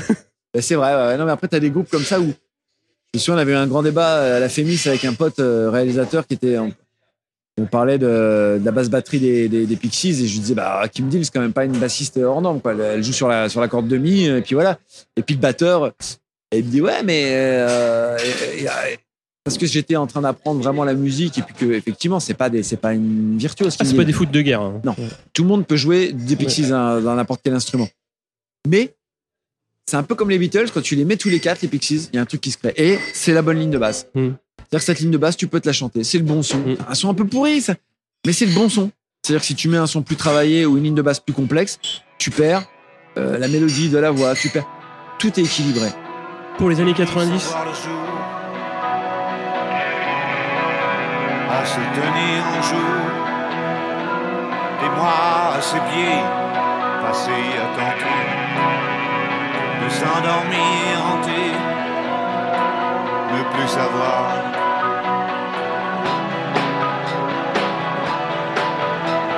Je sais plus qui tu es, qui a commencé, quelle est la mission?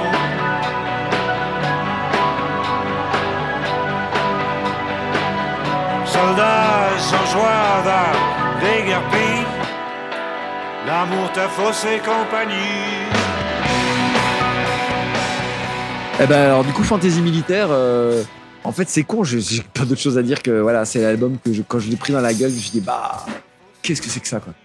Et surtout bah, c'est rattaché au fait que euh, juste après il fait l'imprudence et juste après il fait Bleu Pétrole sur lequel je travaille. Et donc moi je fais mon premier album avec Jean-Loup Pierrot qui a euh, composé la plupart des titres dont La Nuit Je mens, Mhm. euh, euh, Angora, Malax.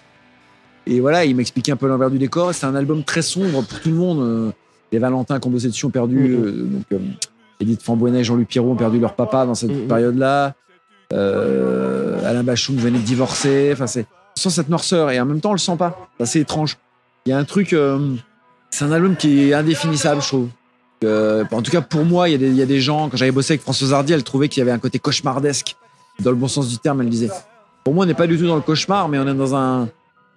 Je sais pas dans quoi on est justement, j'arrive pas à le définir cet album. Et euh, t'as des chansons pop comme La Nuit Je mens, t'as cette chanson euh, que, un piano-voix Angora que je trouve Ouais. incroyable. Angora, elle est. T'as Ophar Malax qui a ce truc avec juste des nappes. euh. C'est quoi ce morceau Enfin, quand, quand ça arrive, bah, maintenant ça va, on, on- mais quand ça arrivait.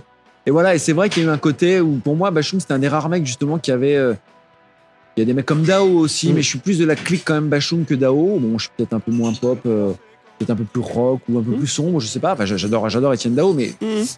Oui, c'est deux univers Voilà. qui, sont, qui sont singuliers et différents. Voilà. Euh, et ben, quand Code Fantasy Militaire est arrivé, tu te dis putain, il y a, il y a l'esthétique de la pochette avec euh, euh, le clip de l'annugement, euh, bah, qui sera en plus euh, mythique parce que c'est là qu'il rencontre Clément, Mm, sa mm, future mm. femme. Euh, bah, il y a un truc qui se tient de A à Z. Quoi. Tu dis comment un mec à faire ça? Et je me suis dit, bah, quand un jour je saurai, et non, je sais toujours pas. Et juste, putain, il y a tout un. Comment, comment il faisait? Alors, je l'ai côtoyé euh, 3-4 ans, on a discuté de tout ça, mais mine de rien, il lui donnait pas de leçons. il Mhm. Il m'a donné des. Je dis souvent, il m'a donné des clés. Je m'en suis Mhm. rendu compte après. Je pense qu'il me distillait un peu, toi, des Ouais. infos. Côté très précieux, c'est qu'il le sent encore pour moi. C'est un album qui, ouais, a pas été égalé, quoi. et, euh, ouais, que je trouve dingue, en fait, voilà. Moi, je trouve qu'il y a quand même une détermination artistique assez, euh, assez forte dans cet album au fur et à mesure des écoutes. euh, Peut-être qu'au début, moi je l'ai pris morceau par morceau. Au fil du temps, on tire les, les ficelles et on découvre vraiment le, le, le sens, la direction, l'entonnoir qu'est en fait euh, ce disque. Quoi. Ouais, Et euh, la conclusion sur Angora, moi je trouve qu'elle est vraiment. euh, ouais. ouais. Et puis, tu vois, on en a discuté avec Jean Fauque, qui a Mhm. écrit tous les textes, si je ne m'abuse. Voilà, et j'ai vu un peu l'envers du décor, comment euh, les collages de textes, il Mhm, m'expliquait. il m'a- Ouais, je trouve ça dingue aussi, ce- cette manière de fonctionner, où il y en a qui disent, ouais, on comprend rien, vas-y, euh, chanson de Bachoum, bah on a Ouais, rien à foutre. Enfin, C'est pas nécessairement bien, intéressant voilà. de savoir que. Voilà. Non, et puis, et puis, et puis à un moment donné, quand tu, tu, tu peux faire, déjà, t'as as des cinéastes comme David Lynch, t'as Mhm. des, des peintres comme, euh, je sais pas, Jackson Pollock, par exemple, c'est pas du figuratif, mais tu te mets devant une toile, puis tu laisses surgir des émotions. Tu regardes, alors, des fois, on peut dire, ah, c'est faussement un télo et tout. Non. Moi, je sais que je viens d'un milieu euh, prolétaire. Enfin, Mhm. mes parents étaient profs, mais sinon, voilà, mais tout le monde est. Oui, pas accès à la haute Non, culture, non, euh, on va et dire. puis, voilà. mais, mais, mais voilà, je veux dire, c'était un monde de, de- agricole et puis vraiment de gens euh, classe ouvrière, quoi. Donc j'ai pas ce, surtout, même si j'ai fait la féminisme, j'ai j'ai pas du tout cet élitisme, tu vois. Et juste, bah ouais, il y a des tableaux, des films, des livres qui me font chialer. Le concert de Mhm. Nick Cave, il m'a fait chialer. Putain, quand un mec sur scène, euh, au Zénith, hein, arrive, ouais. que je suis pas tout seul, hein. on est, on est plein, hein, tu vois, on est 5000. Et le mec arrive à me faire chialer à la fin, quoi. Un gaillard comme moi, je suis 1m90, je fais de la boxe. Et ben putain, c'est magnifique, quoi. Et ben voilà, il y a des toiles, il y a des trucs. Des fantaisies militaires, je suis pas loin de penser qu'il y a des choses comme ça, tu vois. Il y a des, il y a des, tu l'écoutes tout seul le soir au casque chez toi, tu te laisses un peu submerger, tu comprends pas tout ce que raconte le Mmh, bonhomme, ouais. mais j'ai pas envie de savoir que euh, cette chanson parle de que Angora, Oui, ça parle de l'asthme d'Arthur, son fils. Non, laisse-moi rêver à ce que c'est. Voilà, Ouais. laisse-moi rêver. Donne-moi des, donne-moi de, il me donne- il me donne comme s'il me donnait un pinceau Mhm, avec une palette et puis qui me dit tiens voilà, t'as du noir, du bleu, machin, fais ce que tu veux. Et tu crées ton propre Ouais, truc. tu projettes. euh, C'est génial quoi. Pour poursuivre dans les années 90, euh, t'as choisi de parler de Radiohead.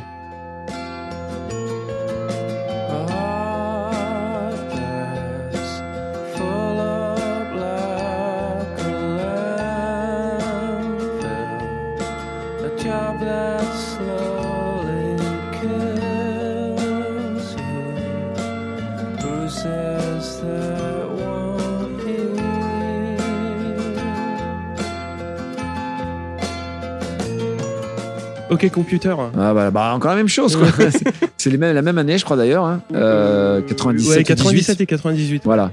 Et Radiohead, euh, c'est le premier groupe qui pour moi fait la jonction entre le, le, la- la- le pop rock comme on Mhm. disait, avec ses deux premiers albums très pop, très presque pas Britpop mais pas loin. Mhm. Et puis euh, et puis l'électronique. Mhm. Et d'un seul coup les mecs mettent de l'électronique avec des guitares.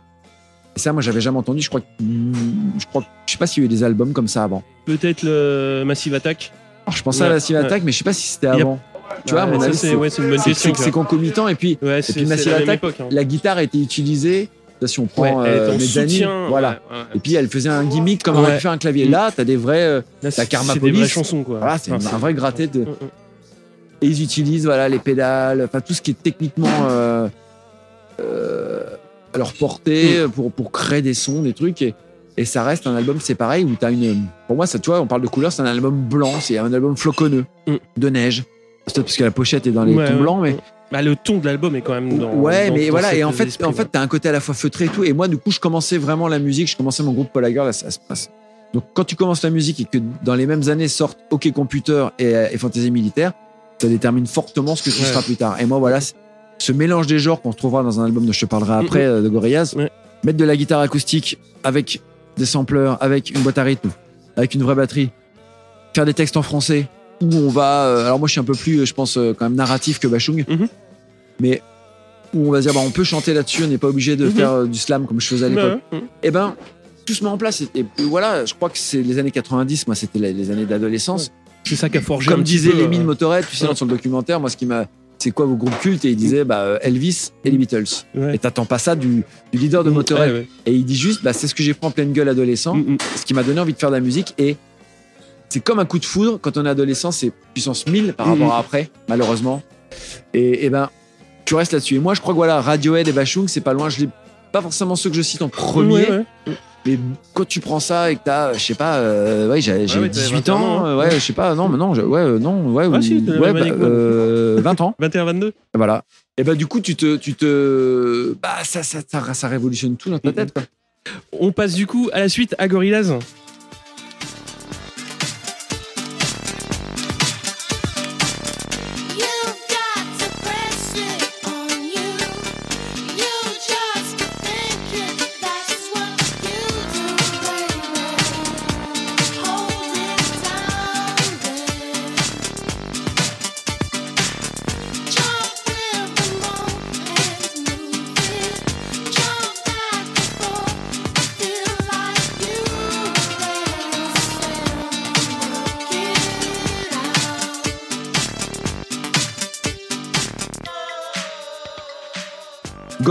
Days. Et bah écoute, Demon Days 2005, je suis en train d'enregistrer mon album, euh, mon, al- mon premier album. Et en fait, euh, je me suis dit, j'étais en train d'enregistrer un album relativement classique, mon premier, Mhm. tu vois, avec des cordes et tout. Et voilà, et en, en- en mixage, quand j'étais en mixage, sortent euh, le premier album de Block Party, dont j'aurais pu parler Ouais. aussi. Mhm. Et Demon Days de Gorillaz. Et là, je me dis, mais qu'est-ce que c'est? Là, c'est pareil, encore une fois, qu'est-ce que c'est que cet album? Putain, il y a du hip-hop, il y a de la guitare acoustique, il y a des vraies batteries. Et moi, j'adore tous ces mélanges. Et Damon Albarn, voilà, pour moi, il a, là, c'est, pour moi, c'était, c'est, il y avait les Kills aussi à la même période. Mhm. Et Ouais. c'est ces gens qui mélangent tout ça avec, puis surtout, pour moi, avec goût. Et pas pour les pattes, juste parce qu'ils ont envie de foutre un, Mhm. un truc un peu africain. Parce que, voilà, c'était, et Demon Days, je crois que c'est un, des- bah, vraiment, c'est un des albums que j'ai le plus écouté. Et là, Mhm. je me suis mis, et, voilà. Et c'est pour ça que dès le deuxième album, je me suis dit, je vais aller bosser avec Mario Caldato Jr. des Mhm. Beastie Boys, Mhm. qui avait bossé, qui devait faire le premier album de Gorillaz d'ailleurs. Ah ouais c'est un, il l'a rarement dit. Et c'est Danzy Automator qui a fini par le faire parce que parce qu'il était trop pris et que et en gros il avait enchaîné beaucoup d'albums. Il avait fait Beck, il avait fait même Ciao, il avait fait non il n'avait pas encore fait même Ciao. Je sais plus ce qu'il avait fait, bah les Beastie je crois. Et, euh, et il venait d'être papa et sa femme lui a dit non, non tu restes à la maison. Oui, et il dit j'ai écouté ma femme et je regrette. voilà. Et autre album des années 2000, Ouais. Johnny Cash. Everybody won't be treated all the same. There'll be a golden ladder reaching down when the man comes around. The hairs on your arm will stand up at the terror in each sip and in each sup. American Recordings, Les American. Recordings, voilà, le, le, le 4, parce que c'est celui qui m'a accompagné pareil sur le. En fait, je voulais les, les- sur mon premier album, je voulais les mêmes guitares que lui, les mêmes sons de guitare Ouais. que Rick Rubin euh, lui a, lui a- la manière dont il a produit ça. C'est dingue, c'est que t'entends vraiment du bois et de l'acier, quoi. Ouais. Et euh, et il y a certaines guitares dont je suis très fier dans cet album, enfin même la plupart, parce qu'on a réussi à trouver ce son, voilà, avec euh, une J200 qu'on a couplé avec une Taylor et c'est ce qu'ils utilisaient, je crois. hein. Et puis des guitares plus petites, mais chez Gibson. Mhm. et, et du coup, on a. Bah, c'est, un al- c'est des albums de dingue. Quand j'ai bossé avec Dick Rivers, je lui ai dit il faut Ouais. qu'on fasse notre euh, American Recordings euh, à notre, à À notre niveau. ouais. Tu vois, et que et je dis, tu vois, et Rick Rubin a dit à, à Johnny Cash chante comme si c'était la dernière fois. Et Dick Rivers m'a dit bah, attends, je suis pas mort. Je lui dis non, non, mais écoute, Dick, et toi l'idée. et on va enlever, c'est comme Johnny Cash, on va enlever le maniérisme, les tout dans la voix, et on va te faire chanter des chansons euh, sur la mort, sur euh, qu'est-ce que la vie, euh, sur les femmes, et des, des sujets bah, capitaux dans l'histoire du rock et de la country pour Johnny Cash. Et puis, euh, et donc cet album a été très très important, et c'est pareil, euh, The, Man, The Man Comes Around qui ouvre l'album. Mhm. Je me suis dit, putain, mais c'est avec ce sample au début, cette rythmique, avec cette guitare qui est, qui est, qui est sèche, qui est là, qui est magnifique, qui est, qui est, qui est sauvage, quoi. Et, et ce- et cette voix sépulcrale euh, de ce gars qui va mourir, qui a un cancer, ouais, qui ouais. le sait, et qui, qui est la voix qui chevrotte, et puis il y a Hurt dedans, euh, que. que, que- bah, je vais t'en parler pendant les heures, voilà, qui est Hurt qui a été diffusé aux obsèques de Daniel Dark, tu vois, euh, quand, quand Daniel est sorti dans son cercueil noir, il y avait Hurt. Bah tous, euh, je peux te dire, il y avait du rocker là-dedans, bah, Bah, tous on a chialé parce qu'à un moment donné, tu te dis cette chanson de Johnny Cash, putain Enfin, quelle intensité, quoi. Elle, elle lui colle à la peau, euh, enfin, même si c'est pas lui qui l'a écrite. euh, Bah ouais. euh, Et c'est un album quasiment que de reprises. Qui est pas du tout. euh, alors là, il n'y a pas du tout de mélange électronique, Mm, des choses mm, comme mm. ça. Mais c'est sur la- l'interprétation. Ouais. C'est bouleversant et c'est euh, c'est un peu comme Neil Young. Tu vois, il y a ce truc où c'est la voix. Écoute, et le mec, il est là. Il te raconte un truc, quoi. Pour les années 2010, t'en as déjà parlé un tout petit peu? I'll sit around and watch mermaids sun themselves out on the rocks. They are beyond our touch. I'll watch and watch. And wave at me. They wave at me. They wave and slip back into the sea. Deux concerts, un Nick Cave Ah bah voilà. avec euh, Push the Skyway. Push the Sky Away, puis même euh, son album d'après, Skeleton Tree. Mhm. deux albums qui m'ont marqué, qui m'ont accompagné dans l'écriture du roman. Et, euh, et c'est pareil, c'est un Nick Cave qui est revenu sur le texte de Push the Sky Away, donc, avec des choses plus apaisées, plus atmosphériques, avec une grosse part à la production de Warren Ellis. Et, euh, et c'est pareil, j'ai trouvé ça dingue que ce mec qui vienne du punk, qui ait fait des choses Très rêche. Hein, ouais, très rêches, ou dont je suis un peu moins fan. Ouais, c'est pas ma période préférée de, avec les birthday parties. Ou, je préfère quand, quand d'un seul coup il revient apaisé Mhm. et que tu as ces productions un peu hybrides avec toujours ce piano, mais des nappes de synthé, euh, tout chelou, euh, des mecs. Là, les Bad Seeds en concert, euh, ce qu'on dit, c'est pas les- c'est quand même les Pixies, c'est pas les meilleurs musiciens du monde. hein. Mhm. Mais par contre, bah, quand de le mec il pose ça, ça, je, je- je crois que c'est Martin P. Casey, je crois son nom. Le bassiste, il pose une note, il va te poser un do, par exemple. Bah, il te le pose. Mhm. Bouh Et c'est au bon moment. Et c'est, c'est avec l'intensité qu'il faut, le son qu'il faut. Ça te fout les poils. Pas trop de notes, il n'y a pas des pattes. C'est un peu bancal, mais c'est la vie. Comme les Mhm. clashs, c'est un truc où tu vois, faut que ça accélère à la fin, faut que ça. Et moi, j'aime bien quand c'est pas tout. euh, alors, même si je fais un album là qui va sortir, qui est un peu plus électro et qui, du coup, euh, est un peu plus pro toolsé, comme on dit. Euh, euh, mais j'aime ces groupes voilà, qui ça navigue. Tu vois, où Ouais. c'est, voilà, voilà. Et pour clôturer, on parle de The National avec Beast.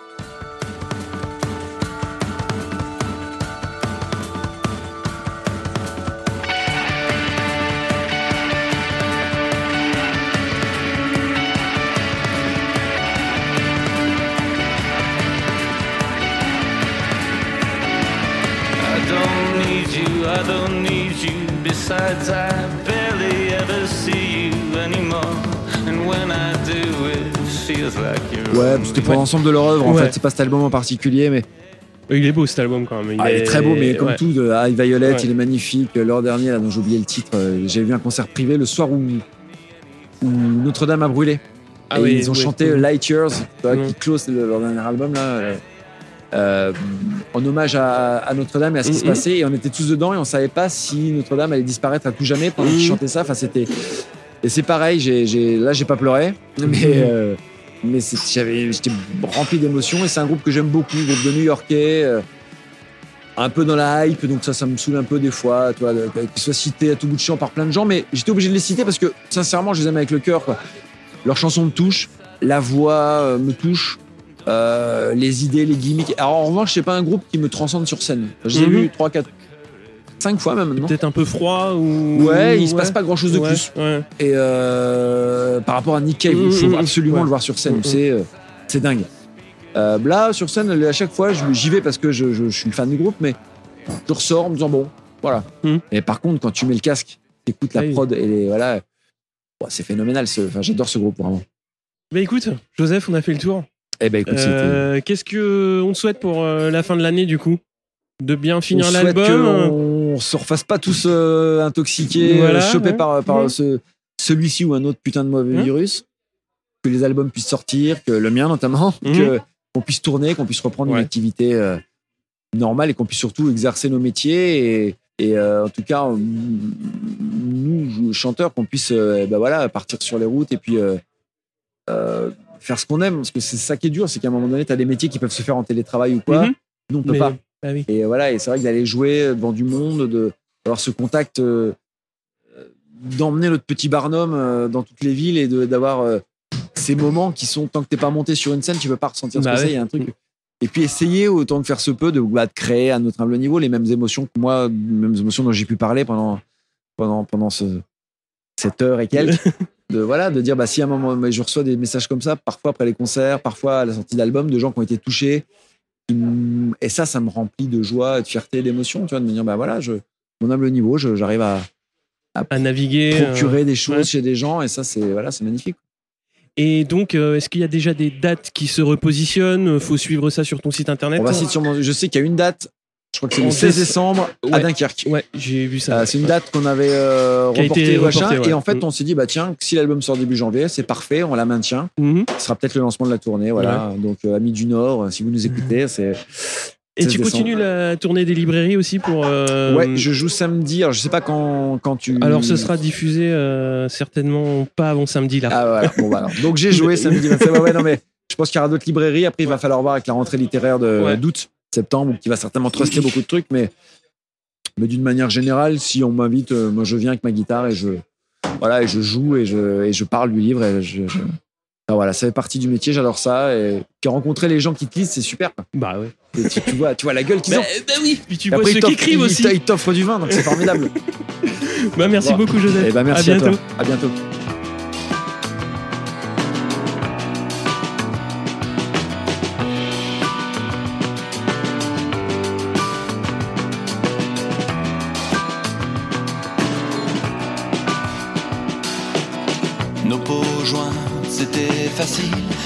Mais le sexe est mort à présent. La fumée monte sur les champs. Et le corps se cabre indocile, il se tord, bataille et vacille. Nos peaux jointes, c'était facile.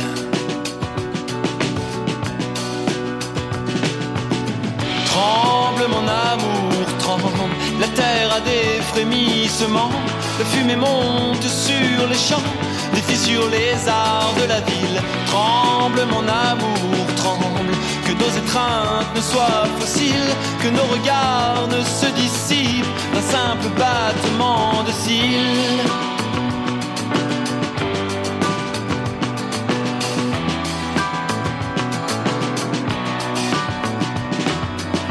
Nos peaux jointes, c'était une arme, on jouait avec tout le temps, mais le temps est interminable.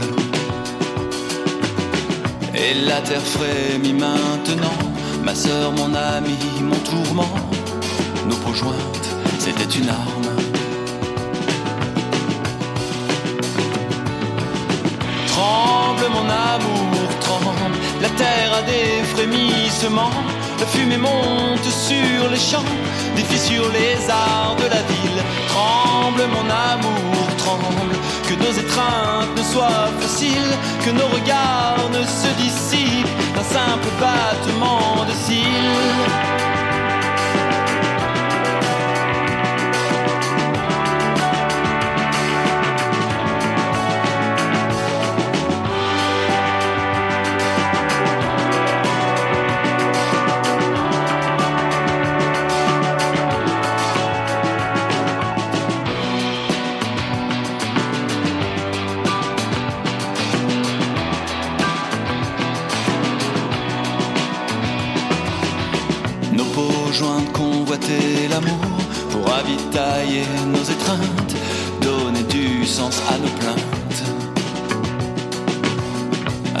De matin lourd. Mais la fumée monte des champs, nos peaux jointes convoitaient l'amour.